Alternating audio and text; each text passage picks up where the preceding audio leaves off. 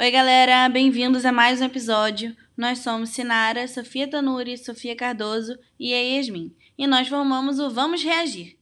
Hoje nós viemos trazer a nossa opinião sobre a polêmica que vem dado nas redes a inalação da água sanitária para a Covid. A circulação de notícias falsas nas redes sociais pelos brasileiros é muito comum. Hoje iremos desvendar uma dessas mentiras, que se aproveitou da fragilidade e desespero do brasileiro durante a pandemia. A notícia em questão vem de um vídeo indicando que a inalação de uma mistura de água, água sanitária e bicarbonato de sódio auxilia pessoas infectadas com Covid-19 a respirar melhor, afirmando até que a Fundação Oswaldo Cruz estaria recomendando esse tipo de tratamento, o que não é verdade. Ela, sim, vem coordenando a proposta da OMS aqui no Brasil, propondo a adesão de estudo clínico internacional e, com isso, que seguissem as medidas de distanciamento social, higiene e a vacinação em massa, que são as únicas medidas de controle da pandemia que são consideradas verdadeiras e eficazes até o momento pela ciência. Por esse motivo, a Fundação não deve ser relacionada a esse tipo de conduta, até porque por conta dessas recomendações serem de fácil acesso, já que podem ser encontrados em qualquer supermercado, os riscos para a população aumentam drasticamente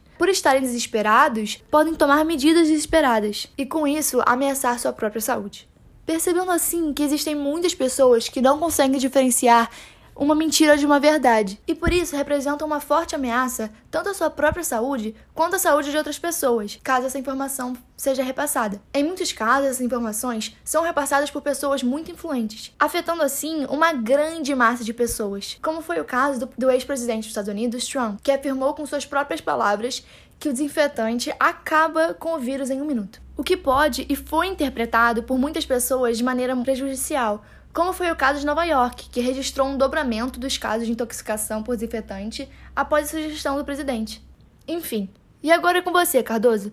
Como explicar melhor tudo por trás desses perigos? Apesar de ter tido uma enorme repercussão e alcançado várias pessoas, esse vídeo não tem que nem ser considerado confiável e nem legítimo. A gente acha muito importante que vocês, os nossos ouvintes, saibam de todos os perigos que vocês correriam praticando ele e assim vocês possam se proteger de vídeos parecidos no futuro. A água sanitária, que nem o Wagner Contreira, do Conselho Federal de Química, já falou, ela tem como principal ingrediente ativo o hipoclorito de sódio. Esse, ele libera o gás cloro, que pode causar irritação das vias respiratórias, danos aos olhos e dores de cabeça. Achamos em alguns artigos sobre o uso dele em procedimentos endodônticos, mas preocupações e debates sobre o seu uso.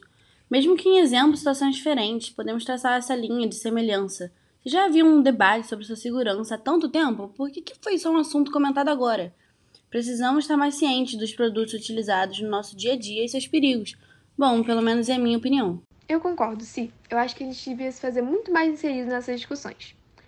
Ainda no exemplo da endodontia, os perigos de acidentes de deglutição ou inalação do NaCl são irritação na garganta, disfonia, salivação excessiva e até mesmo obstrução das vias aéreas por conta de uma formulação de um edema na sua glote. Esses estudos ajudaram a gente a entender o quão alarmante a situação pode chegar, e a gente espera que tenha ajudado vocês também.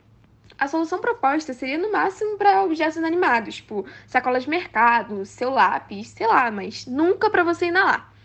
O gás cloro é tóxico e venenoso. Ele sozinho já é perigoso, misturado ele é muito pior.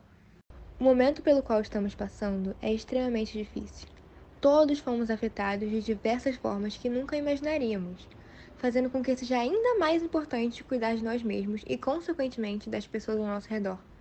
Então, por favor, sigam os cuidados necessários e prestem muita atenção naquilo que vocês tomam como verdade e compartilham. De acordo com a Associação de Psiquiatria Brasileira, o ser humano vive uma sensação de recompensa quando é algo que se alinha com a sua própria opinião ou algo que deseja muito que seja verdade.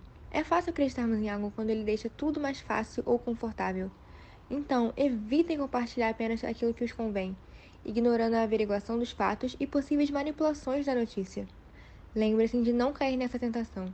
Sempre verifiquem os sites lendo a matéria por completo, checando os autores, estruturas do texto e data. Um compartilhamento pode mudar a vida de alguém. É isso. Cuidem de vocês e daqueles que amam sempre. Usem máscara, lavem as mãos e tomem vacina assim que puderem. Estamos todos juntos nessa e sairemos todos juntos também, sem esquecer dos nossos erros, do nosso passado e aprendendo com eles.